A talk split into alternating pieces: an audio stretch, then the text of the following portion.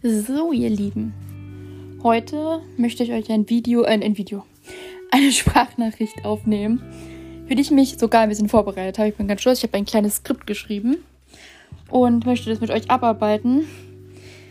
Es gibt eine, eine, ja, ein paar Produkte, über die ich gerne reden möchte und wahrscheinlich wird es dazu auch ein Video irgendwann geben, das mir sehr am Herzen liegt, über das ich gerne reden möchte. Auch wenn da ein paar Produkte bei sind, von denen ich auch ein bisschen was halte allerdings nicht das, was andere davon halten. Und ich möchte darüber aufklären, wie gefährlich die sind. Das möchte ich deswegen machen, weil ich in meinem Ehrenamt oft gemerkt habe, dass diese Produkte ja sehr gelobt werden, von Menschen genommen werden, die sehr verzweifelt sind und sehr viel Geld dafür ausgeben und dann sehr, sehr tief psychisch fallen, wenn die Produkte nicht wirken oder nur halbherzig wirken oder sonst welche Sachen nicht können. Und das ist ein Riesenproblem. Es wird oft übersehen, es wird oft nicht drüber geredet, es wird aus irgendwelchen Gründen nicht angesprochen. Auch Influencer, die das zum Teil vertreiben, haben nicht den Mumm, den Mund aufzumachen und sind da doch komplett inzwischen auf die Werbung umgestiegen, denke ich. Besonders entsetzt war ich, als ich vor kurzem gesehen habe, dass eine Krankenschwester, der ich nicht folge, weil ich ihren Content nicht so mag, wo sie hin und wieder von PD Protect irgendwelche Gutscheine hat, die mich schon interessieren würden, die ein Buch geschrieben hat, das glaube ich ganz gut ist. Ich habe es selber nicht gelesen, aber ich habe sehr viel Gutes gehört. Und ja, ich folge ihr so halbherzig. Ne? Ich habe sie nicht wirklich abonniert, aber ich gucke immer mal wieder rein. Und dann gucke ich vor ein paar Tagen rein und sehe, dass sie für Bitterliebe-Tropfen Werbung macht. Und das hat mich so entsetzt. Ich war so schockiert, ehrlich gesagt, dass ich gedacht habe, nee, jetzt machst du mal was drüber. Ich weiß, hier wird es kaum einer hören, deswegen wird es noch eine Videovariante davon geben, wo ich auf alle Produkte, die wir jetzt gleich durchgehen, nochmal explizit eingehe. Wenn euch das interessiert, dann gebt Madiasin, also M-A-D-Y, Y-A-S Doppel, äh, S-I-N einfach bei Instagram ein, also alles zusammengeschrieben, Madiasin eben. Und dort findet ihr mein Instagram-Profil. Es geht um Make-up zum Großteil, es geht auch um meinen Schmuck. Das Schmuckgedöns möchte ich ja demnächst so ein bisschen rauslösen. Aber das ist so das Hauptding. Und es geht aber auch um Kritik, weil ich denke, dass Kritik durchaus angebracht ist. Und Instagram ist nicht nur die schöne heile Welt, sondern ist ein eiskalt durchgeplantes Marketingkonzept, das man durchaus nicht ähm, klein halten sollte. Es ist ein Konzept und damit wird viel Geld gemacht. Und viele Influencer scheinen das vergessen zu haben, dass sie eine gewisse Fürsorgepflicht haben. Wie gesagt, ein Vorbild, es ist immer geil, wenn Leute sagen, sie sind kein Vorbild, sie sind ein Vorbild. Jeder, der irgendwas in die Kamera labert und von Leuten gesehen wird, ist ein Vorbild. Für eine Vorbildfunktion gibt man sich nicht selber, sondern andere geben sie einem. Und damit muss man leben und demnach hat man eine Vorbildfunktion, ob man das nur will oder nicht. Und ähm, die scheint in den letzten Jahren, glaube ich, gebrückelt zu sein. Und wie gesagt, immer mehr Influencer machen Werbung zu Produkten, wo ich sehr enttäuscht bin, sagen wir mal. Und wo ich mir wirklich Sorgen mache, wo das hinführt. Ich fand den Trend ja schon heikel, als es anfing, dass die Operationen immer mehr in den Mainstream gerutscht sind, als irgendwelche Promis Werbung für Magen-OPs gemacht haben die sie nicht gemacht haben können, weil das in Deutschland nicht rechtens ist. Du darfst keine OP machen und dann dafür Werbung machen. Das heißt, sie müssen einen anderen Weg gegangen sein, um abzunehmen, um dann Werbung für OPs zu machen, was letztendlich Verarsche ist. Das ist halt in Deutschland ein Gesetz. Du kannst keine Werbung im medizinischen Bereich machen, um Operationen, die nicht lebensnotwendig sind und auch nicht lebensnotwendige Operationen in den Himmel loben. Das ist verboten. Eine Sache noch zu den verbotenen Sachen. Das sind alles Sachen, die ich mir habe sagen lassen die ich durch Recherche herausgefunden habe. Und wir alle wissen, das Internet muss nicht immer richtig liegen. Ich habe es von Menschen auch erfahren, die auch nicht immer richtig liegen. Solltet ihr anderes Meinung dazu haben oder es besser wissen, dürft ihr mir das gerne schreiben, auf Instagram am besten. Und dann kann ich das korrigieren und kann ein Video oder, ein, oder eine Aufnahme machen, wo ich das nochmal in korrigierter Form nachliefer. Aber meines Wissens nach, und das habe ich auch zuletzt von Ärzten gehört, ist das verboten. Man darf keine Werbung machen für Eingriffe jeglicher Art. Und ein ähnliches Verbot gibt es für Medikamente. Man darf zwar manche Sachen bewerben, aber es dürfen bestimmte Wörter nicht fallen. Zum Beispiel heilen, es heilt irgendwas. das dürfen nur bestimmte Medikamente, nämlich richtige Medikamente. Und nicht irgendwelche Bitterliebe-Tropfen oder sonstiges. Die dürfen keine, ja, keine Gesundheitsversprechen machen. Und das ist gut so. Aber das machen die Influencer. Sie schreiben irgendwelchen Cremes zu, dass sie Akne heilen können und Bitterliebe-Tropfen können dich vor der Dialyse bewahren, was ja nur wirklich total irr ist und ganz, ganz schlimme Folgen haben kann. Und darüber reden wir heute, über die Folgen und über die Probleme der jeweiligen Produkte. Fangen wir an mit den Bitterstoff, Tropfen, Ölen, whatever. Ja, die gibt es ja in zig Variationen. Gibt auch Tabletten und Tee und hast du nicht gesehen. Was sind Bitterstoffe? Bitterstoffe sollen angeblich äh, irgendwelche Leberleiden und Blutreinigungsfaktoren haben und ähm, den Heißhunger unterdrücken. Den Heißhunger könnte ich mir tatsächlich vorstellen, dass sie unterdrücken, aber jetzt nicht, weil das so tolle Tropfen sind, sondern weil das der Gegenpart zu süß ist. Auf unserer Zunge, wisst ihr ja, haben wir verschiedene Zonen, wo du sauer, salzig, süß und bitter schmecken kannst und Umani in der Mitte. Und es ist bekannt, dass wenn man ähm, was Süßes isst, meistens danach Lust auf was Salziges oder Saures hat oder manchmal auch was Bitteres. Da ist jeder Mensch unterschiedlich. Bei mir schwankt es oft zwischen süß und salzig sodass ich halt ähm, ganz gerne was Süßes esse und dann später nochmal eine Salzstange oder ein bisschen Salz einfach so auf den Finger und dann auf die, äh, die Zunge tupf, weil mir das dann fehlt als Ausgleich. Es gibt aber auch Menschen, die dann in die Zitrone beißen oder einen sauren Tee trinken oder einen bitteren Tee trinken oder ein bitteres Gemüse essen, das für die auch in Ordnung ist. Also da muss man halt gucken, was man für ein Typ ist. Das kann man nicht so pauschalisieren. Ich denke, das ist der Trick beim Unterdrücken des Heißhungers. Der Heißhunger ist allerdings oft ein Zeichen dafür, dass irgendwas fehlt und das würde ich nicht unterdrücken, weil auch diese Hungeraustabletten, es gibt keine Hunger-an-Tabletten. Ne? Wenn ihr Hunger-aus-Tabletten nimmt, kann es sein, dass irgendwann der Hunger nicht mehr angeht, was lebensgefährlich sein kann. Und sagt mir jetzt nicht, das gibt es nicht, natürlich gibt es das. Ich habe schon mit Menschen gesprochen, die genau das Problem hatten, dass sie keinen Hunger mehr gespürt haben und dann echte Probleme hatten, überhaupt was zu essen. Es gibt es also durchaus und ich denke, dass es auch diesen Heißhungerreflex irgendwann nicht mehr gibt, wenn ich ihn immer unterdrücke. Ich würde eher auf den Körper hören und mich fragen, warum das so ist. Wenn ich leeres Essen esse, ist die Wahrscheinlichkeit recht hoch, dass ich den Heißhunger bekomme, weil der Körper Vitamine, Mineralstoffe, Spurenelemente, Ballaststoffe und so weiter sucht und die halt nicht findet, wenn ich einfach immer eine Gurke esse, wenn ich Hunger habe. Das ist halt leider nur Wasser und ein bisschen Zellfaser, wenn du Glück hast. Das ist halt jetzt nicht so das Richtige, wenn man Hunger hat. Da würde ich eher das ganze Konzept hinterfragen und die meisten haben Heißhunger, weil sie sich dauernd irgendwas verwehren und der Körper schon gar nicht mehr weiß, wie er sein, sein ganzes, den ganzes System am Laufen lassen soll. Natürlich ist es schlecht, wenn ich jeden Tag fünfmal zu Burger King renne. Naja, also ich denke, die Bitterstoffprodukte reihen sich auch wieder in diese Fettverbrennung. Das habe ich mich auch schon gehört, dass das dünn macht äh, Reihe mit rein, dass man ja immer zu dick ist oder zu hässlich und das alles ja am eigenen Versagen liegt. Man kann es ganz einfach umgehen und ritratrolala. Nee, esst einfach ausgewogen und dann ist das super. Die gesagten Bitterstoffe existieren zwar tatsächlich, aber ob die was irgendwas im Körper machen, ist völlig fraglich. Ja? Also sie existieren zum Beispiel in Tee. Wenn ihr jemand seid, der viel Tee trinkt, Beispiel viel Pfefferminz, Kamille, Melisse, was gibt's noch? Brennnessel, Eibischwurzel, Süßwurz, Fenchel, sonst was. Oder auch einfach ein Früchtetee mit Hagebutte drin, werdet ihr niemals Bitterstoffmangel haben, weil das da überall in Maßen drin ist. Das heißt, wenn ich meine Kanne Tee am Tag trinke und dann noch abends eine Tasse vorm zu Bett gehen, habe ich die mehr als voll. So viel bitterliebe Tropfen kann ich im Leben gar nicht essen. Was man auch machen kann, es gibt welche, die schwören drauf Löwenzahn, Sirup oder Löwenzahnhonig. Das ist also nicht der Honig vom Löwenzahn, sondern Löwenzahn werden dann geerntet und dann werden die Blüten in Zuckerwasser eingelegt und dann erhält man Löwenzahnhonig. Der ist sehr lecker und schmeckt extrem gut in äh, Tees und ähm, erweitern das Geschmackserlebnis sozusagen. Kann man auch mit anderen Zuckeralternativen natürlich machen, hält dann aber schlechter, weil Zucker auch konserviert. Muss man halt immer bedenken. Ähm, da schwören auch viele drauf. Das soll auch ähnliche Effekte haben, wobei ich ja denke, wenn ich Tee trinke, brauche ich das eigentlich nicht. Aber ich mag den Geschmack vom Löwenzahn Honig ganz gern. Und deswegen ist das super. Auch wenn ihr ab und zu einen Salat esst, habt ihr das locker drin. Wenn ihr ab und zu eine Suppe esst und die nicht totgekocht ist, dann habt ihr das auch locker drin. Also eigentlich, wenn man sich normal ernährt, habt ihr davon genug.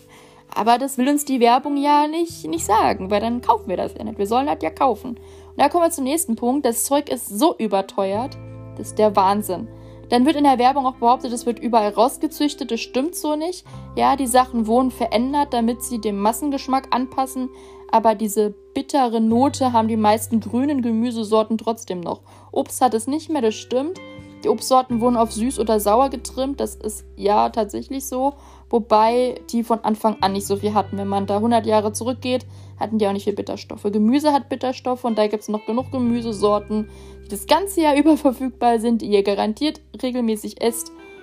Außer ihr esst wirklich nur Sachen aus der Dose. Dann nicht, ähm, dass ihr die aufnehmen könnt. Aber wie gesagt, die Benefits davon, weiß ich nicht, ob die so der Knaller sind ja, das lässt sich, äh, da gibt es verschiedene Lager. Sehr heftig finde ich eben, dass da eben viel über erzählt wird, dass das gesund machen soll, dass man nie krank wird, dass es die Leber reinigt, dass es überhaupt das Blut reinigt. Das Blut kann man nicht reinigen. Also ihr könnt nichts tun, um das Blut zu reinigen. Das Blut kann das nämlich ganz alleine.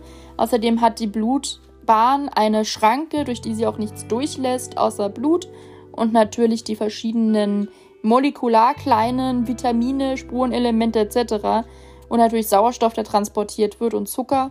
Da könnt ihr nichts machen. Ihr habt auch keine Überzuckerung in den Arterien oder irgendwelche Schlacke und was ich nicht alle schon gehört habe. Das ist halt Quatsch. Da könnt ihr jeden Arzt fragen, da ist nichts drin, außer Blut. Da ist noch nicht mal Luft drin, also nicht im klassischen Sinne, sondern eben nur diese Sauerstoffpartikel auf den Blutplättchen, weil wenn da richtig Luft drin wäre, würdet ihr einen Schlaganfall kriegen. Also oder ein Herzinfarkt, das ist äh, so auch wieder nicht.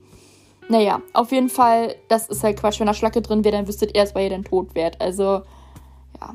Ich weiß halt nicht, das erzählen halt Leute, die komische Ansichten haben, ich weiß es nicht. Die sich den Körper, glaube ich, auch ganz merkwürdig vorstellen. Oder noch in irgendeinem Jahrtausend leben, wo man glaubt, dass die vier Sau Säuren, was war das? Schleim, Speichel, Blut und noch irgendwas den, das Kind Körper zusammenhalten, was ja auch bewiesen ist, dass das nicht existiert. Was Bittertropfen übrigens ganz toll machen, wenn ihr das eine Zeit lang nehmt, meine Schwiegermama hat eine Zeit lang das Zeug genommen, die machen ganz toll, dass die Magensäure aufsteigt, weil das eben bitter ist und bitter und saure Lebensmittel eben das Problem haben, dass sie den, die Magensäure ankurbeln. Und wenn ihr eh schon Probleme mit Aufstoßen habt oder Reflux habt, dann habt ihr das vielleicht sogar noch stärker und dürft da wieder Tabletten nehmen, die den Reflux unterdrücken. Also auch da ist schwierig, da redet natürlich aber keiner drüber.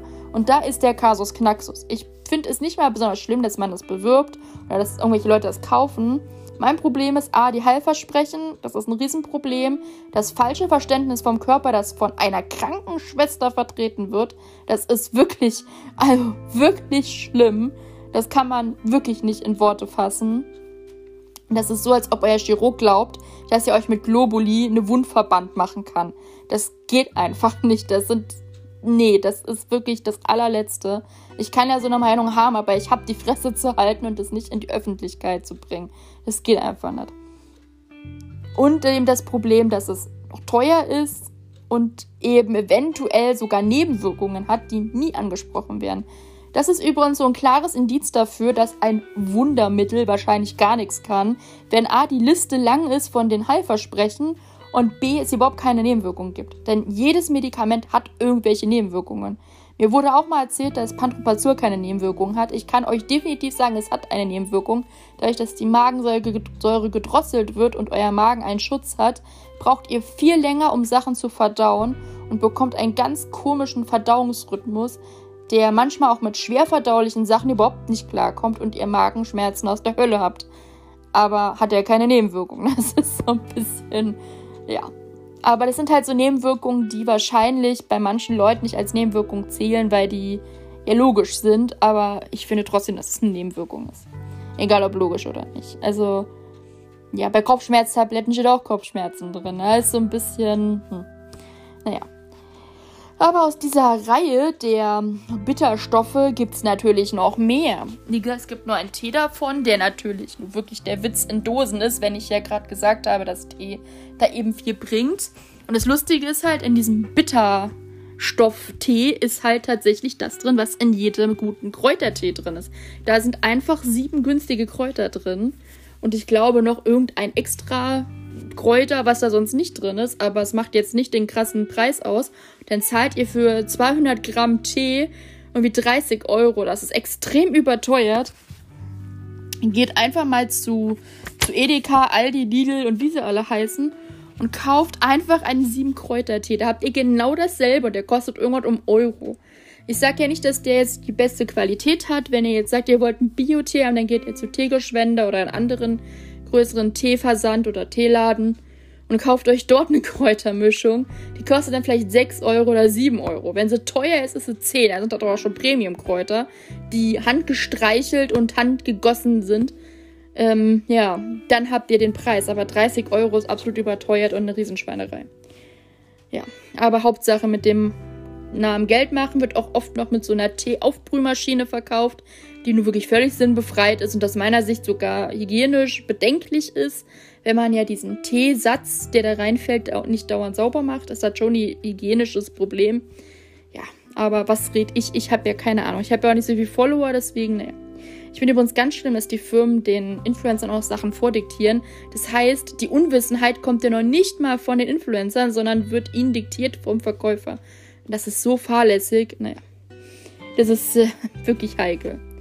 Dann kommen wir jetzt zu einer Firma, die ich eigentlich ganz gut finde, um jetzt mal ein Positivbeispiel zu nennen, aber der Umgang damit ist ein bisschen schwierig, würde ich sagen. Und viele, ja, ich glaube, manche haben die falschen Vorstellungen, wobei die Vorstellungen natürlich auch wieder von manchen Verkäufern geprägt werden. Das will ich gar nicht in Frage stellen. Ich möchte aber es als Positiv- und Negativbeispiel in einem nennen. Und zwar kommen wir jetzt zu den Tinkturen. Die Tinkturen sind mein Positivbeispiel.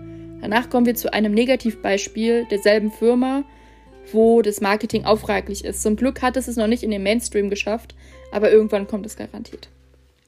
Kommen wir mal zu den positiven Sachen. Diese Tinkturen sind allerdings Öle für den Körper, also keine klassischen Tinkturen, aber die haben auch Tinkturen im Angebot. Was ich in der Firma schätze, ist, dass die sehr rein sind und man dadurch schon davon ausgehen kann, dass das, was da drin ist, auch eine Wirkung hat. Jetzt ist halt immer die Frage, was man erwartet. Ich habe mit der Firma Kontakt gehabt über meine Schwiegermama und kannte die auch anfangs gar nicht. Und bei der Dame, wo wir zur Meditation waren, die hat da ordentlich Werbung für gemacht, aber in einem völlig falschen Kontext und hat wieder Sachen versprochen von Heilung und sonstiges, wo ich jedes Mal hart schlucken musste. Aber da die Meditation ganz gut war, habe ich nichts gesagt, was ich im Nachhinein ein bisschen bereue. Zum Ende habe ich dann mal was gesagt. Und ja, ich hoffe, die Dame hat es verstanden. Auf jeden Fall geht es um deren Öle. Und zwar ist die Firma Nurovia, also Nur und Ovia hinten. Und die machen ganzheitliche Produkte, würde man jetzt sagen. Ähm, alles im Kraft der Sonne. Ich glaube nicht, dass die Sonne irgendeinen Einfluss darauf hat, außer dass die Pflanzen, die in den Ölen drin sind, natürlich durch die Sonne wachsen und reifen und so weiter. Aber von denen gibt es drei gute Öle, die ich euch einfach gern kurz näher bringen will. Das möchte ich auch in einem Video nochmal machen. Ich finde die gut. Aber wie gesagt, mit den richtigen Voraussetzungen. Diese Öle heilen nicht. Die heilen keine Krankheiten, die heilen nicht irgendwelche Krebsarten, die heilen kein anderes Leiden, die heilen nichts. Es sind Öle von Pflanzen. Sie verbessern, wenn überhaupt was, oder sind für die Seele. Am besten ist das Immortelöl davon, was ich für die Haut extrem gut finde. Es ist kein Duft drin, es riecht nur nach der kräutrigen Pflanze eben. Das ist bei all den Produkten sowas gut ist, weil ich vertrage keine Duftstoffe. Und die Öle nutze ich für bestimmte Probleme. Aber ich würde nie hingehen und sagen, boah, das ist das beste Schmerzmittel oder das beste Aknemittel oder das beste, keine Ahnung was. Das ist halt einfach Quatsch. Stelle ich wie gesagt drei vor. Das Immortelöl finde ich für meine Verhältnisse ist ein tolles Gesichtsöl für den Lupo-Schmetterling, der eben große Poren macht, kleine Entzündungen macht, Schuppen, Schuppen gleichzeitig macht, Entzündung und Schuppen gleichzeitig, manchmal auch fettige Haut sogar, während gleichzeitig Schuppen sind. So ganz wirre Sache und da finde ich das Immortelöl ganz nett. Aber es würde wahrscheinlich auch Mandelöl tun, Rizinusöl, Jojobaöl, weiß ich nicht was für ein Öl, Kaktusfeigenöl, was ich nicht alles schon gehört habe, würde wahrscheinlich auch funktionieren. Bei mir hilft das Öl generell, dass die Haut sich beruhigt im Gesicht. Und da es ohne Duft ist, ist halt auch ganz schön. Was tatsächlich wirklich was macht, zumindest bei mir, ist das Johanniskraut Mohnblütenöl oder das Ringelblumenöl. Das Mohnblütenöl, finde ich, hilft bei mir gut gegen Schmerzen, gegen Muskelkrämpfe, gegen Muskelschmerzen und Gelenkschmerzen. Allerdings jetzt nicht so, wie das zum Beispiel ein Ibuprofen tut. Ja, man muss halt ganz klar sagen, die Haut ist dick und zu den Gelenken kommt es nicht. Es hilft halt deswegen, weil ich die Stelle massiere und das Öl warm wird und recht lang warm bleibt. Das ist der Effekt davon. Das ist übrigens auch der Effekt bei diesen ganzen Wärmecremes und so. Die Wärme und das Entspannende kann und das Massieren hilft. Eine Ibuprofen-Creme hilft übrigens auch nicht. Die kommt nämlich gar nicht bis zum Gelenk. Die betäubt die Stelle außen und wenn ihr Glück habt und der Schmerz arg strahlt, dann hilft das, weil das in die Haut reinzieht und die Nerven darunter beruhigt. Das hilft aber nicht, ins Gelenk zu kommen, weil wie auch, das Gelenk ist ja abgeschirmt mit Haut, Knochen, Sehnen und dem Glibber, das da drin ist. Da kommt es nicht hin. Das könnt ihr vergessen. Also was überhaupt dahin kommt, sind die Spritzen direkt ins Knie. Die helfen vielleicht, dass sie eben direkt reinkommen. Aber auch da ist nicht der Mördereffekt zu sehen. Es ist jetzt nicht so, dass ihr dann ein komplett kaputtes Knie wieder perfekt bewegen könnt. Das ist halt einfach Bullshit. Das muss man halt verstehen. Es kann helfen, aber es ist keine Allheimlösung. Mir hilft es halt, wie gesagt, bei manchen Sachen. Allerdings hilft auch eine Wärmflasche. Es ist halt immer, man muss gucken, wie das für sich eben ist. Wir haben die Sachen da, warum soll ich sie nicht benutzen? Ne? Wenn ich die jetzt nicht hätte, wüsste ich nicht, ob ich sie nachkaufen würde. Das muss man auch dazu sagen. Ne, so kann man das, glaube ich, ganz gut verstehen. Das Johanniskrautöl, finde ich, ist halt für mich ganz nett, um diese Verschuppungen, gerade um gereizte Stellen, ganz gut in den Griff zu kriegen. Beim Ringelblumenöl ist es ähnlich. Ich habe oft blaue Flecken und finde schon, dass Ringelblumenöl an der Stelle, wo der blaue Fleck ist, aufgetragen dabei hilft, dass der einen Ticken schneller verschwindet. Aber eben keine wundermäßige Heilung, dass ich das drauf mache und der ist weg, sondern es heilt einfach schneller ab oder es bildet sich keine Beule oder sowas in die Richtung. Es hilft auch bei ähm, so, so Schrunden, nennen wir die. Also wenn die Wunde verheilt ist und dann noch so ein Grind drauf ist, dass das geschmeidig bleibt und nicht abgeht. Dabei hilft es auch, würde aber auch jedes andere Öl tun. Wie gesagt, das sind jetzt die Positivbeispiele, die ich ganz gut finde. Aber dieselbe Marke war eben der Meinung, dass das nicht reicht und hat sich gedacht, sie bringen was raus, was wahrscheinlich gar keine Wirkung hat. Und zwar die Sonnenperlen. Die sind wahrscheinlich total nutzlos, kosten aber einen Haufen Geld. Diese Perlen soll man in der dunklen Zeit einnehmen oder wenn man selber innerlich Dunkelheit verspürt, also Depressionen hat. Oder wenn man wach werden will morgens, soll man ein bis drei dieser Perlen unter die Zunge legen. Das sind Zuckerkugeln und davon wird man dann wach. Ich könnte mir schon vorstellen, dass morgens, wenn man wach wird, ist man immer leicht unterzuckert. Man nimmt davon welche. Und ist sonst jemand, der wenig Zucker zu sich nimmt, kann das, glaube ich, tatsächlich einen Effekt haben, weil man dann eben Zucker bekommt. Aber ich glaube nicht, dass die Depressionen heilen können. Jetzt kommt der Kasus Knaxus, die Firma ist dreist und schreibt ernsthaft hin, dass es bei Depressionen hilft. Auch die Dame bei der Meditation war der Meinung, es hilft bei Depressionen. Das finde ich schon sehr heikel, muss ich sagen. Und im selben Zug hat sie meistens die Bachblüten-Rescue-Tropfen verkauft. Ja, Baldrian kann äh, nachgewiesen bei Stress und Hektik helfen. Das Problem ist nur, in diesen, diesen Rescue-Tropfen hier ist mehr Wasser und Alkohol drin und Glycerin als von der Pflanze, die wir wollen. Also die Bachblüte ist das Letzte, was drin ist und ist da wahrscheinlich minimalst drin. Wirklich minimalst. Und am meisten ist irgendwas anderes drin. Und zwar ist am meisten drin Kamille, also ja, Melisse und was bist du? Prunus, weiß ich nicht. Prunus weiß jetzt gerade nicht, was das ist. Ja, also es ist auf jeden Fall. Ach, hier steht's drauf. Springkraut, Milchstern, Kirschpflaume, Kamille und Melisse. Bachblüte ist noch nicht mal drin, sehe ich gerade. Naja, ist keine Bachblüte drin, aber steht Bachblüte drauf. Das ist auf jeden Fall toll. Auf jeden Fall, ja, steht wirklich drauf Bachblütenmischung. Es ist aber gar keine drin. Das ist ja nice. Naja, auf jeden Fall machen sie damit Werbung und es ist halt heikel, weil wie ihr seht, die Zusammenstellung könnte auch ein Tee sein und ich habe bisher gute Erfahrungen damit gemacht. Einfach einen Kamillentee, Melissentee oder diesen Gute Nacht oder Relax-Tee von Puka zu trinken. Die haben ja so Tees, die schon so gemischt sind. Oder bei Teegeschwender gibt es auch Mischungen. Oder weiß ich von zig Marken wahrscheinlich, aber bei Puka oder Kappa finde ich, sind die am besten. Aber es ist Geschmackssache. Ich mag halt nicht so gern, wenn so viel Lavendel drin ist, aber auch das ist Geschmackssache. Ähm, die brachen dasselbe. Also es ist für mich völlig fraglich, warum ich jetzt das nehmen soll. Bei mir haben die auch nichts gebracht. Ich habe es mal eine Zeit lang probiert, einfach in der Hoffnung, dass sie wirken. War so verzweifelt und habe so viel daran gehangen, dass sie helfen und haben trotzdem nicht geholfen. Also, ja. Es ist sehr schade, dass eine Firma, die eigentlich so gute Öle hat, ich habe zum Beispiel auch ein Salböl von denen, was wirklich super ist und wirklich beruhigend ist. Einfach weil da dieser Geruch drin ist und der ist so schön beruhigend, der macht müde. Toll, wirklich toll. Hilft auch super bei Kopfschmerzen. Also bei mir zumindest. Und dann machen die sowas, was so gar keinen Sinn hat. Und wo du einfach nur denkst, was? das ist so schade. Sie haben auch irgendwelche Propolis-Tropfen, die ich auch ganz heikel finde, weil Propolis in Tropfen hat keine Wirkung. Und dazu kommen wir jetzt. Das ist die perfekte Überleitung, nämlich Propolis. Propolis ist so eine feine Sache. Finde ich wirklich. Propolis hat so viele coole Benefits, die es haben kann, wenn man es ordentlich verwendet. Aber Propolis ist ja Trend.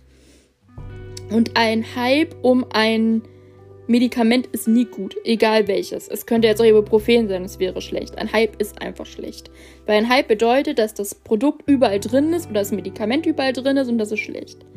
Propolis ist schon lange, lange, lange, lange bekannt, dass es bei Entzündungen helfen kann, bei Verletzungen jeglicher Art, die aber schon geschlossen sind. Das ist wichtig, die dürfen nicht mehr suppen.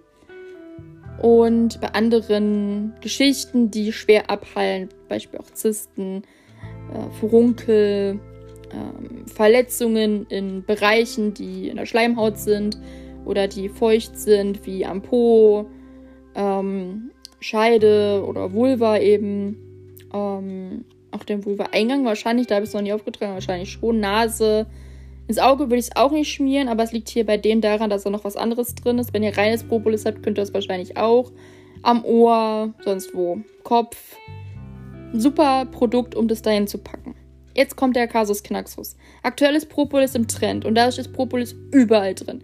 Im Tee, in den Haarwaschmitteln, im Shampoo, im, in der Kur drin, im Conditioner, in der Creme drin, im, keine Ahnung, Tee, überall ist es drin. Es gibt sogar Tropfen davon und irgendwelche Blütenpollen, die man sich ins Getränk machen kann und keine Ahnung was. Das ist für die Biene sehr schlecht, weil dadurch wird die Biene wieder zum Massenprodukt. Ist es ja sowieso schon und Honig von Lasagne und Lang äh, von Lasagne, von Langnese und sonstigen großen Firmen ist definitiv aus Bienenqual. Da will ich gar nicht drüber reden. Das ist definitiv so. Ich kann durchaus verstehen, dass Veganer sagen, also das ist eine wirklich Tierqual.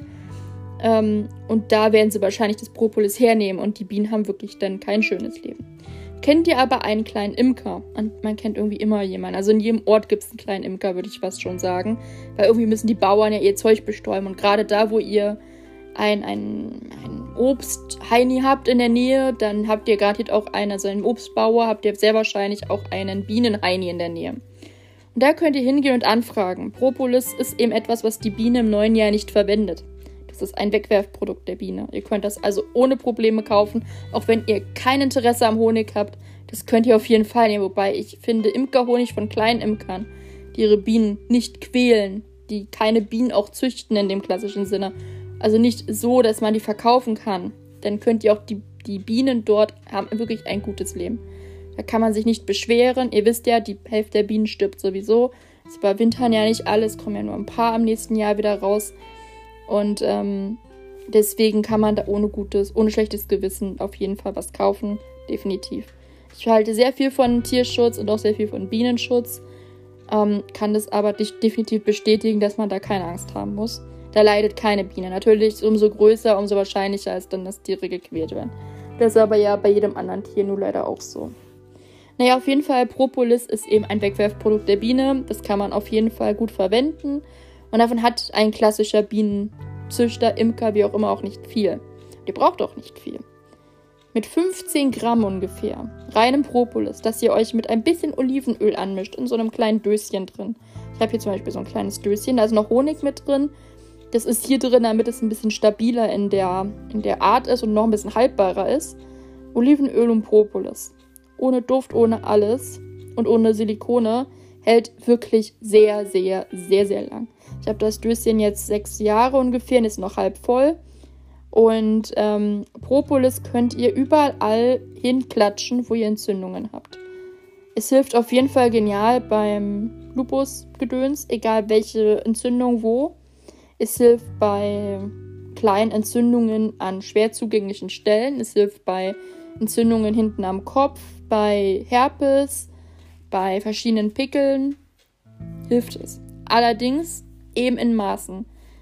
Propolis ist das Letzte, was man verwendet. Das ist erst dann dran, wenn Phenestil nicht wirkt, wenn Cortison nicht wirkt, wenn nichts was hilft und ich alles ausprobiert habe oder der Meinung bin, dass ganz wenig reicht, um das endlich abheilen zu lassen. Also Sachen loswerden will, die ich wirklich lange habe. Zum Beispiel habe ich immer wieder eine wiederkehrende Entzündung am Ohr, da gehe ich schon gar nicht mehr mit Cortison ran. Dann nehme ich einen Ohrstecker, tunk den in das Propolis und pack den Ohrring durch, lasse den Ohrring einen Tag drin. Am nächsten Tag ist die Entzündung verheilt. Wirkt wunderbar. Am besten noch mit einem Pflaster drum. Dann hilft es am besten. Oder bei wirklich schwierigen Entzündungen. Ja, wenn ihr das so benutzt, wenn ihr das wie ein Antibiotika verwendet und das das letzte Mittel der Wahl ist, dann wird euch das gute Dienste leisten, wenn ihr nicht dagegen allergisch seid. Natürlich, wenn ihr dagegen allergisch seid, bringt es nichts. Ähm, damit kommt ihr auf jeden Fall ewig hin. Und dann ist es gut. Es ist aber nicht gut, wenn das überall drin ist und das überall benutzt wird. Dann ist A für die Biene scheiße und B für euch bringt es gar nichts, weil es ist halt auch wie bei Antibiotika. Wenn ihr es so oft verwendet, wirkt es gar nicht mehr. Und die Keime wehren sich dagegen und irgendwann bringt es nichts. Dazu muss man noch was wissen. Propolis hilft nicht als Tropfen. Da macht es gar nichts. Da hilft es bei nichts und bei wieder nichts. Denn Propolis wird in der Magensäure komplett zerstört und überlebt es nicht. Es kommt nicht im Magen an, es kommt nicht im Darm an, es kommt nicht irgendwo überhaupt an. Das überlebt es nicht. Es ist rein zur äußerlichen Anwendung. Und das müsste auch der Letzte irgendwann mal raffen. Aber das passiert halt leider nicht. Übrigens, was auch eine ziemliche Verarsche ist, was ich anfangs gar nicht wusste, bei mir bringt's was, aber ich glaube, das liegt wirklich daran, dass das halt eine zusätzliche Portion Zucker für mich ist, ist Meditonsin auf Globuli-Basis. Meine Schwiegermutter schwört da drauf, ich möchte es euch nicht empfehlen, auf gar keinen Fall. Man muss nur bedenken, bei den Erkältungsmitteln wirkt eigentlich gar nichts davon. Sie lindern die Beschwerden. Da habe ich auch meine Favoriten von anderen Medikamenten, wo ich sage, ja, die helfen mir immer ganz gut. Allerdings, sie dauert ohne die Medikamente sieben Tage und mit den Medikamenten sieben Tage. Nur mit habe ich das Gefühl, habe ich das Gefühl, das garantiert ein Placebo dass es irgendwie was besser macht. Ja, also ihr dürft euch nicht der Illusion hergeben, dass wenn ihr Bronchicum, Vigmedinite, McDaymate, Gripostat und Co., wie die alle heißen, nehmt, dass das dann weg ist. Das ist einfach halt Quatsch, da ist dasselbe Problem. Denn es ist auch so ein Indikator. Wenn es für eine Sache viele Sachen gibt, die dagegen angeblich helfen, hilft wahrscheinlich gar keins. Das ist bewiesen und auch das ist halt einfach so.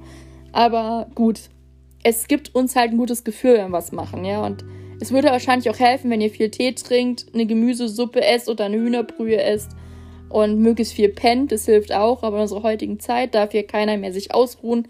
Da muss natürlich ein Medikament hin, was mich fit hält, das mir die Schmerzen nimmt. Ja, heikel wird es halt immer dann, wenn ihr generell mit den Atemwegen noch Probleme kriegt, schlecht Luft kriegt, dann ist es halt wieder ein anderes Thema. Oder viel Durchfall und so. Da gibt es ja dann wirklich Medikamente, die helfen oder, Medi oder Produkte, die helfen können, wie Pariboy inhalieren und keine Ahnung was. Da gibt es dann schon Möglichkeiten, aber ich gehe mal von einer klassischen Erkältung aus. Da hilft Meditonsin genauso viel wie all die anderen Mittel auf dem Markt. Um Caluabo zum Beispiel und so, die helfen alle gleich viel. Ja, und ja, das haben wir halt da und ich benutze es halt mit.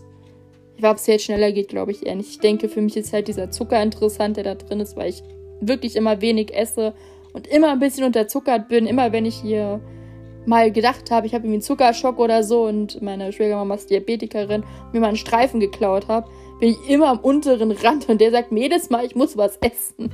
Also ich glaube, mir hilft tatsächlich der Zucker da drin einfach, dass mein Körper besser arbeiten kann. Aber mein Gott, wie gesagt, es ist da, warum nicht?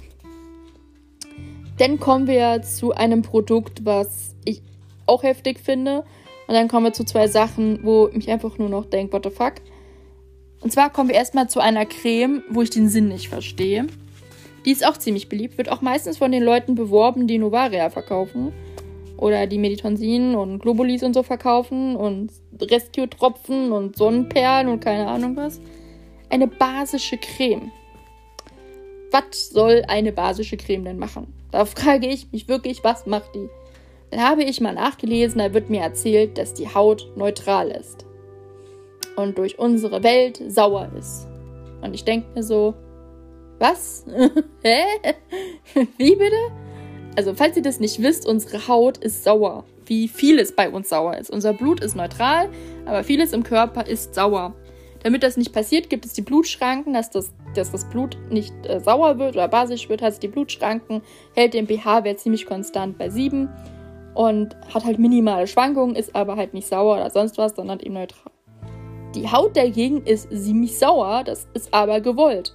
Genau wie bestimmte Stellen untenrum ebenfalls sauer sind durch die Milchsäure, die da vorherrscht, die dafür sorgt, dass eben die Bakterien sich da wohlfühlen und uns die ganzen Keime vom Leib halten. Auch die Haut selber ist sauer, weil die ebenfalls eine Schutzschicht hat, in der Bakterien leben, die wiederum dafür sorgen, dass uns gut geht.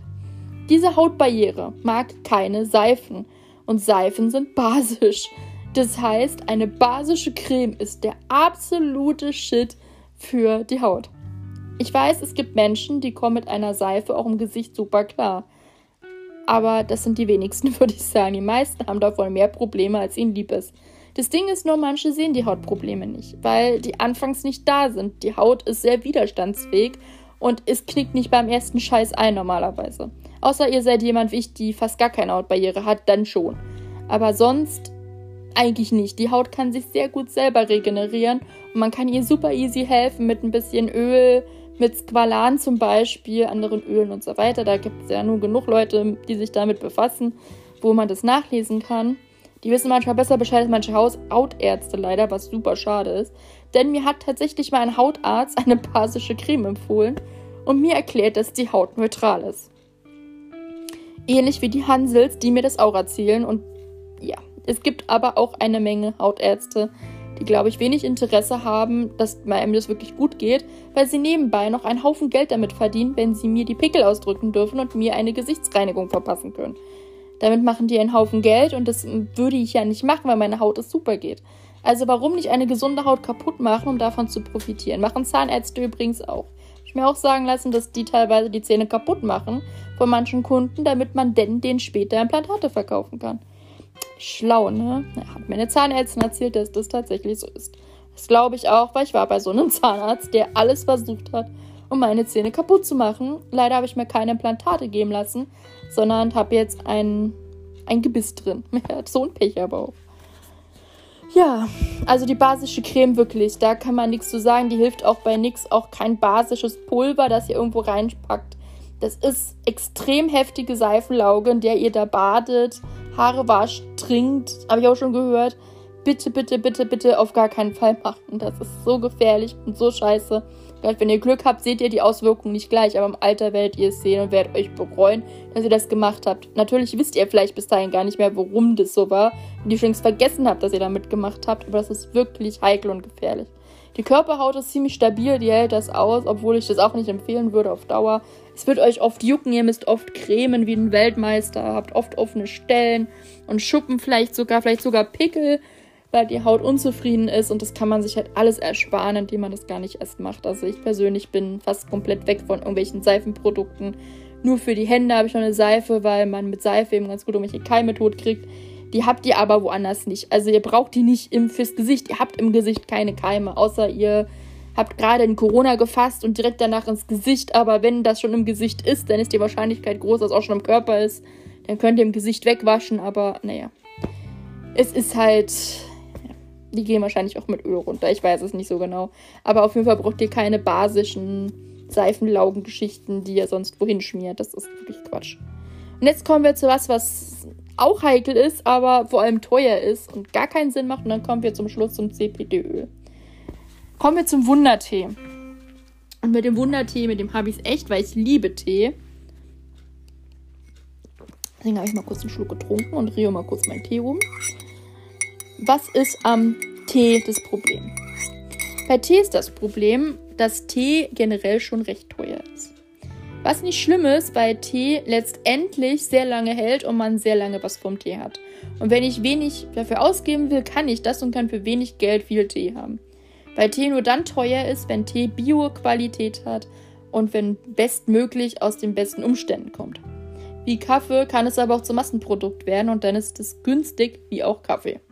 Zwar mal anders, ist jetzt nicht mehr. So auch Schokolade könnt ihr billig haben, obwohl Schokolade eigentlich teuer ist. Es kommt halt immer darauf an, was man haben will und wo die Standards sind. Zwischen bin ich bei Schokolade zum Beispiel. Ich liebe Schokolade, bin ein richtiger Junkie, fast komplett weg von Billigschokolade. Kaufe ich wirklich nur äh, einmal im Monat während der Erdbeerwoche, wo ich eine ganze Schokoladentafel am Stück futter, weil ich da Hyper drauf habe und der sich auch durch nichts stillen lässt. Aber ansonsten nur noch vegane Schokolade, weil die die beste aktuell auf dem Markt ist. Da kann mal einer sagen, was er will. Ich habe schon sehr teure Schokolade gegessen. Selbst die waren nicht so gut. Ist aber meine Meinung und da kann jeder anders sehen. Bei Tee ist es halt so, ist, ich denke, dass der Tee, der aus Bioqualität kommt, mehr für einen macht. Ja? Allerdings hat Tee seine Grenzen. Wir gehen hier schließlich von Kräutern und frische Kräuter wären natürlich noch besser, wenn man die hat. Jetzt wären die bei uns aktuell auf nichts, weil das Wetter nicht so mitspielt. Und man dann sehr viel Wasser reingeben muss. Und es ist oft so teuer, dass sich das dann eigentlich gar nicht lohnt. Und ihr habt auch viel zu viel Tee. In einer sehr kurzen Zeit so viel Tee trinken die meisten gar nicht. Das ist das nächste Problem. Denn die Teezeit ist sehr begrenzt in der Naturwelt. Deswegen macht es schon Sinn, den zu trocknen. Jetzt habe ich persönlich für mich ja meine Marken gefunden. Wenn ihr mich kennt mir folgt, dann wisst ihr das wahrscheinlich auch, welche, Entschuldigung, Sorten ich mag.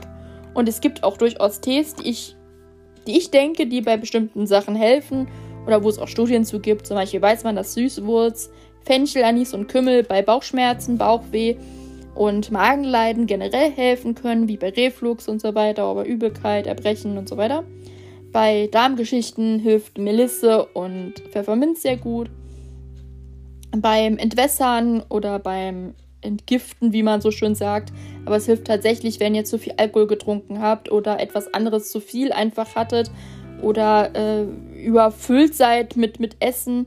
Dann könnt ihr neben Süßwurzel auch Brennnessel nehmen. Dann müsst ihr öfter aufs Klo, was durchaus hilfreich sein kann, wenn ihr was Falsches gegessen habt oder zu viel eben von irgendwas oder eben Alkohol. Kann es helfen, allerdings müsst ihr dann viel generell trinken. Ähm, für Menschen, die nicht so gern trinken, hat Tee auch viele Möglichkeiten, weil ihr auch mit Kräutertee, wenn er ungesüßt ist, einen anderen Geschmack haben könnt. Ihr könnt ihn leicht süßen. Zum Beispiel auf 1,5 Liter könnt ihr locker einen Löffel Honig machen. Das macht es angenehm süß, ohne zu süß zu sein. Ihr könnt selber Eistee machen und so weiter und so fort. Tee hat so viele Möglichkeiten und ich persönlich liebe Tee, habe eine riesen Teesammlung. Für alles, was da, zum Beispiel ganz tolle Eistee-Varianten von Teegeschwender, auf die ich sehr schwöre. Oder eben ein Puka-Tee. Ich habe aber auch Kappa neuerdings für mich entdeckt. Es ist wirklich für allen was dabei. Äh, zu Puka bin ich übrigens über den Gute Nacht-Tee gekommen, den Nighttime, weil ich Schlafprobleme hatte und es ausprobieren wollte. Und bei mir hilft der tatsächlich gut und ich habe ihn gut in meine Schlafhygiene integriert. Er ist die letzte Tasse Tee, die habe ich jetzt gerade. Bevor ich ins Bett gehe, normalerweise mit Honig gesüßt, jetzt hier mal mit Zucker, weil der braune Kandis weg muss. Der ist allerdings nur gefärbt, was sehr schade ist. Und der schmeckt irgendwie wenig süß. Also ich weiß nicht, was die damit gemacht haben. Ist irgendwie nicht so gut. Keine Ahnung. Der muss halt mal weg. Der ist auch schon ziemlich alt. Vielleicht hat der irgendwas, was weiß ich. Auf jeden Fall kann Tee schon einiges. Allerdings ein Tee, in dem süße Zuckerherzen drin sind, soll detoxen, was er nicht kann, weil Detox einfach ein Modewort ist, mit dem ein Haufen Geld gemacht wird. Ähm, finde ich schon fraglich. Und dann eben noch zu sagen, dass der irgendwas heilt. Das ist nur noch dreist. Da gibt es nämlich einen Tee von einer Firma, die in einer Papiertüte den Tee verkauft. Mit großer Aufschrift, wird immer von Influencern beworben, die das ja so niedlich finden der aus Müll besteht. Da ist wirklich das günstigste vom günstigsten drin. Da ist Hagebutte drin, Hagebuttenblätter und Himbeerblätter, die mit Aroma besprüht werden, dass sie nach was schmecken. Das heißt, es ist mehr Duft als alles andere. Der Geschmack ist eigentlich nicht da. Wenn ihr das mit ohne, also ohne Nase verkostet, schmeckt das noch gar nichts, was schlecht ist. Also, das ist wirklich so, dass ihr mit der Nase Tee zwar wahrnehmt, aber mit der Zunge wirklich mehr. Nur den halt nicht. Er schmeckt wirklich nichts aussagend und ist extrem übersüßt. Was natürlich daran liegt, dass da schon Zucker drin ist. Und ich hasse das, wenn Tee vorgesüßt ist. Macht Teekanne auch ganz gerne. Ihr macht neuerdings Stevia rein, was vor allem auch für Alte super gefährlich sein kann. dass Stevia den INR verändert und wenn ihr viel Tee trinkt, also sagen wir mal, ihr trinkt jeden Tag zwei Kannen von dem Teekanne-Tee, kann es sein, dass ihr extreme INR-Probleme habt, also Gerinnungsschwankungen habt und dann vielleicht sogar ins Krankenhaus müsst. Aber Hauptsache, der ist schon mal vorgesüßt, damit der faule Deutsche noch fauler werden kann. Das ist wirklich dämlich. Also, und es gibt auch viele Menschen, die mögen keinen gesüßten Tee. Ich mag zum Beispiel auch eigentlich keinen gesüßten Tee. Also Früchtetee süße ich nie. Ich trinke nur den Kräutertee am Abend ein bisschen süß, um halt, also den Honig halt rein, damit am Hals alles gut ist und ich eben keinen Schaden vom Reflux kriege und so. Das hilft mir halt ganz gut, muss man aber halt nicht machen. Kann auch ungesüßt trinken. Und ähm, ja, das ist sehr schade, dass man so ein Produkt auf den Markt werfen muss. Aber jetzt kommt der absolute Shit. Der gesüßte Billigtee, der aus meiner Sicht, wenn überhaupt, ein Euro wert ist pro Packung, da sind glaube ich 100 Gramm drin, oder 200 Gramm wie so einem Dreh, kostet 35 Euro. Was? Mit Prozente schon, der kostet eigentlich noch mehr. Das ist so eine Abzocke, das ist so eine Unverschämtheit und wirft ein ganz schlechtes Bild auf die ganze Teebranche, die dafür nichts kann und das auch nicht unterstützt. Wirklich eine Riesenfrechheit. Das kann man nicht anders sagen und da, also, nee. Finde ich wirklich sehr, sehr frech und überhaupt nicht gut. Und dann kommen wir zu dem letzten Thema für heute. Kurz angeschnitten, das CPD-Öl. Da habe ich was bei einer Instagramerin gesehen, die dazu was von der Verbraucherzentrale verlinkt hat. Und ja, das möchte ich euch jetzt kurz vorlesen. CPD-Öle sollen entspannen, schmerzlindern, entzündungshemmend und angstlösend wirken. Aber sie sind, als, sind sie als Nahrungsergänzungsmittel überhaupt legal?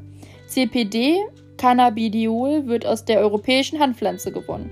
Die entzündungshemmende, angstlösende und auch schmerzlindernde Wirkung ist am Menschen bisher ist am Menschen noch nicht abschließend untersucht und die Bewerbung von Nahrungsergänzungsmitteln mit solchen Aussagen ist nicht erlaubt. Habe ich gesagt. Weil man darf keine Heilversprechen machen. Laut Bundesamt für Verbraucherschutz und Lebensmittelsicherheit sind CPD-haltige Produkte nicht als Lebensmittel zugelassen. Daher werden CPD-Produkte neuerdings auch als Aromaöle verkauft. Diese sind nicht zum Verzehr geeignet. Vorsicht, bei Kontrollen wurden mehr als 50% der CPD-Produkte erhöhte Werte bis zum 10.000-fachen des psychoaktiven Tetrahydrocannabidiol, kurz THC, gefunden. Eine Werbeaussage THC frei ist irreführend und damit verboten. Das ist ein Riesenproblem. Deswegen würde ich dazu auch nicht raten. Ich glaube auch nicht, dass sie irgendwas machen. Ich denke, die leben ebenfalls wie viele Sachen vor dem Placebo-Effekt. Allerdings kann THC, was ja eigentlich überall drin ist, natürlich schon was. Allerdings muss man da sehr vorsichtig sein. Und ich würde als gesunder Mensch da komplett die Finger von lassen. als Kranker schwöre ich tatsächlich bei einem ganz besonderen Leiden, bei Nervenschmerzen, bei Nervenkribbeln, bei Polyneuropathie, tatsächlich darauf mit einem Hanftee da steht drauf 10% THC enthalten, bevor ich ins Bett gehe, eine Tasse zu trinken. Erstmal schmeckt Hanftee nicht besonders, ist wirklich nicht lecker. Ich habe einmal rein da von Teegeschwender und einmal den von Puka, der ist gemischt. Der von Puka ist besser, schmeckt nicht ganz so scheiße. Aber das ist halt ein Medikament. Für mich ist es so, ich würde das nie als Lebensmittel sehen.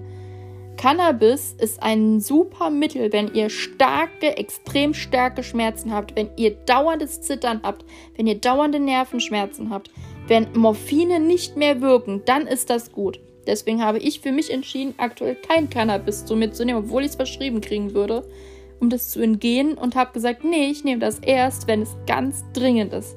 Aktuell komme ich mit meinen Tabletten gut klar, habe seit neun Jahren dieselbe Einstellung, habe sie minimal zwischendrin mal verändert aber jetzt nicht besonders heftig. Und komme gut klar. Ja, ich habe hin und wieder starke Nervenschmerzen, aber dann reicht eben ein beruhigender Tee. Muss nicht unbedingt Hanf sein. Kamille hilft auch sehr gut oder Melisse. Auch Lavendel oder der gute Nachttee hier kann sehr gut helfen mit Linde und Hopfenblüte. Da gibt es so viele andere Möglichkeiten, die ich zuerst ausprobieren würde.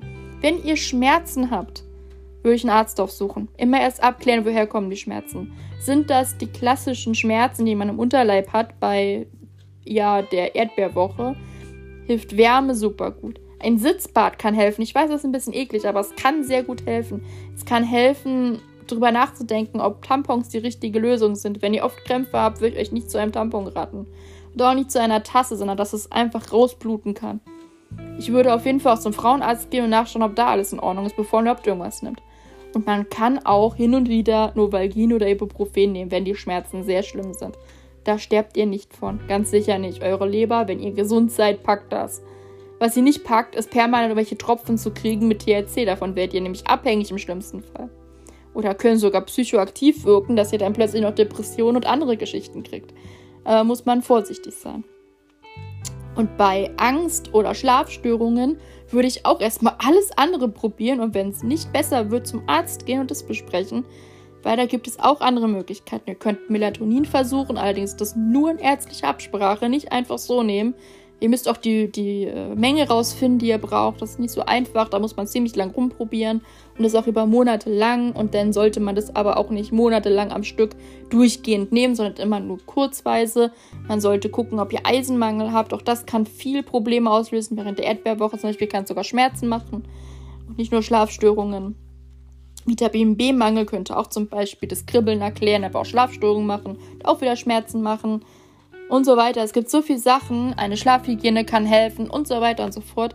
Ich würde da nicht gleich zu irgendwas greifen, wo ihr nicht wisst, was hier überhaupt drin ist. Denn oft sind die auch noch super teuer, was auch wieder so ein Thema ist.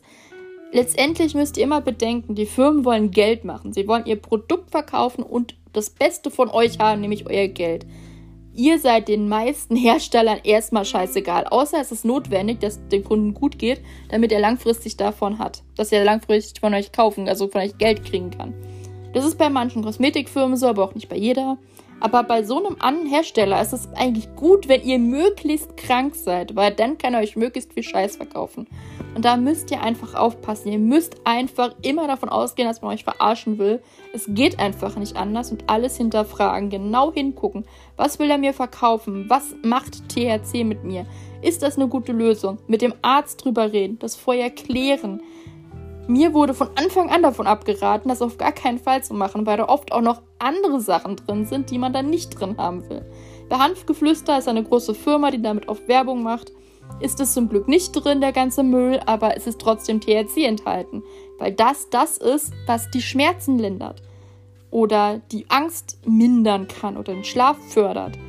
Das tut Cannabis sonst nicht. Wenn ihr Cannabis als reine Pflanze habt, also nur das Hanföl, dann kann das super geil im Salat schmecken, wenn man den Geschmack mag, oder gut in der Suppe sein, aber es macht keine Schmerzen weg. Das müsst ihr halt immer, immer, immer bedenken. Ich weiß, es ist kacke und ich weiß, es ist scheiße, dass man alles hinterfragen muss. Was muss leider sein. Sogar Ärzte können sich irren. Ich kann mich natürlich auch irren, gar keine Frage. Aber das habe ich halt wirklich in ein paar Minuten Recherche rausgefunden. Und ich denke, dass man sich da noch viel tiefer einlesen kann. Wie gesagt, ich werde die Liste hier abarbeiten und euch nochmal zu den Sachen was erzählen. Bitte Tropfen jetzt nicht, weil dazu habe ich aus meiner Sicht halt alles gesagt. Außer es wird oft nachgefragt. Ich werde euch die Novuria-Sachen noch ein bisschen erklären. Ich werde euch das Propolis nochmal erklären. Die basische Creme gehe ich auch nicht drauf ein, weil das finde ich auch ziemlich heftig. Das CPD-Öl werde ich auch nochmal erklären. Doch die Tees, wo die Grenzen sind. Denn alles hat eine Grenze und ist auch völlig richtig und normal so es kann nicht ein Mittel gegen tausend Sachen helfen. Und es ist auch nicht eine Krankheit, die alles kaputt macht und die einzige Krankheit der Welt ist. Das wollen sie manchmal auch erklären, dass irgendein Virus das ist, der alle Menschen krank macht und jede Krankheit ist dieser Virus.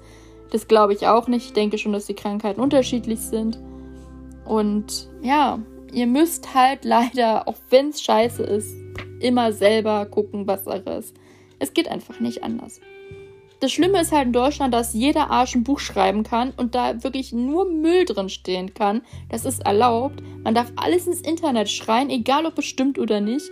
Das ist auch alles erlaubt. Das ist halt unsere Meinungsfreiheit. Und die kann durchaus gefährlich werden. Deswegen müsst ihr für euch sorgen. Ihr müsst für euch die Verantwortung übernehmen und für euch schauen, dass ihr euch kein Gift gebt. Wie gesagt, die Firmen profitieren davon. Wenn ihr CPD-Öl kauft, weil ihr Schmerzen habt und dann mehr Schmerzen kriegt oder abhängig werdet, dann freut sich die Firma. Ne, das ist halt das Problem. Ähm, ja, und diese Sachen, die teilweise gesagt werden, das ist lebensnotwendig, das ist einfach halt so gefährlich. Ich kenne so viele junge Mädchen, die so hoch verschuldet sind, weil die alles kaufen, was ihr Idol in die Kamera hält. Bitte, bitte seid da schlauer, bitte macht das nicht bitte belest euch genau, schaut euch die Sachen an, überlegt, ob das notwendig ist. googelt einfach mal, wie der Körper funktioniert, schaut euch eine Vorlesung an und überlegt dann, ob das wirklich notwendig ist. Eine gesunde Ernährung kann so viel Gutes schon bewirken. Ausreichend Schlaf, wenig Stress wenn möglich, Bewegung ist super wichtig. Soziale Kontakte theoretisch auch geht aktuell nicht, weiß ich, ist natürlich blöd, aber auch die kann man anders sich holen übers Internet, über Telefonieren, über weiß ich andere Sachen, über Teamspeak und so. Ihr könnt auf jeden Fall Kontakte haben, ihr müsst nicht vereinsamen. Es gibt also Möglichkeiten, sich gesund zu halten und dann braucht ihr all den Scheiß ja nicht. Ja, macht euch einen schönen Salat, habt eine gute Schlafhygiene, am besten eine, die ihr auch immer durchhalten könnt, auch wenn ihr mal keine Lust habt, groß was zu machen. Deswegen empfehle ich eigentlich nie irgendwie Yoga oder Sport am Abend. Viele hubbeln das auch so sehr auf, die werden dann wach. Aber das Hauptproblem ist eigentlich, dass man das schlecht durchhalten kann.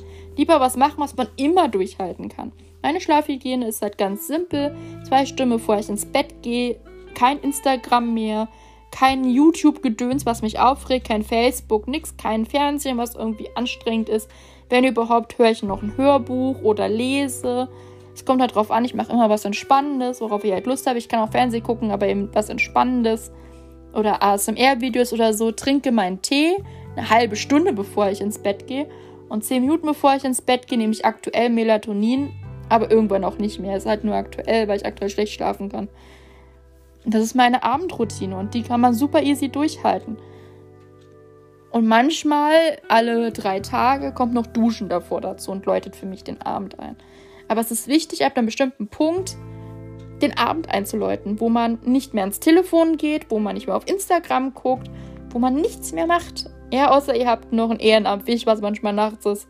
Dann habt ihr nachts noch was zu tun. Aber an den Nächten sowieso anders, weil die sind anders bei mir dann strukturiert. Aber sonst ist es schon sinnvoll, immer dieselbe Zeit zu haben. Immer zur selben Zeit ungefähr ins Bett. Wenn ihr das nicht immer schafft, ist das nicht so tragisch. eine Stunde später fällt dem Körper jetzt nicht auf. Aber vier Stunden später schon. Und möglichst zur selben Zeit aufstehen, wenn das geht. Ich weiß, mit manchen Jobs geht es nicht. Das ist kalt kacke dann dann versuchen halt wenigstens am Wochenende das so ein bisschen hinzukriegen. Realistische Ziele auch setzen, ne? Nicht dem Wecker um, also 2 Uhr ins Bett und um 6 wieder aufstehen. Das wird auch nichts. Sowas eben. Das kann sehr, sehr helfen, um einfach einen Rhythmus reinzukriegen. Es kann auch helfen, sich trotzdem, auch wenn man nur zu Hause ist während Corona, sich anzuziehen etc., sich zu schminken, Schmuck anzulegen, Duft aufzutragen. Es gibt so viele Sachen, die helfen können. Ihr müsst letztendlich ausprobieren. Es wird euch keiner die perfekte Lösung für euer Leben geben. Das geht auch einfach halt nicht. Es ist egal, wie nett die Leute es mit euch meinen. Wenn sie es nett mit euch meinen, die können euch das nicht geben. Das könnt nur ihr euch selber geben. Aber ich bin mir sicher, es kriegt ihr hin. Da bin mir ziemlich sicher. Und dann wünsche ich euch jetzt einen schönen Abend noch oder einen schönen Tag, je nachdem, was ihr macht. Ich verabschiede mich jetzt von euch und dann werden wir sehen, was ich auf Instagram noch machen kann. Ich hoffe, ihr konnte euch mit dem Überblick erklären, dass da wirklich der Kaufmann in mir sagt, das ist eine super Sache und der Psychologe in mir sagt, das ist wirklich ganz heikel und gar nicht gut. Man hängt halt zwischen den Stühlen. Ich kann beide Seiten verstehen, allerdings muss ich einfach an die vielen Menschen denken, die da verarscht werden und auch das gesundheitliche Risiko, da sogar illegale Substanzen in dem Fall zu sich zu nehmen. Ganz heikel. Ganz, ganz heikel und ganz schwierig. Aber auch da, die Polizei weiß das und es interessiert sie nicht. da ist dann auch fraglich, wer überhaupt hier noch was zu melden hat. Es ist sehr traurig, diese Kapitulation quasi. Naja. Ich wünsche eine gute Nacht und man sieht sich bis zum nächsten Mal. Ciao, ciao.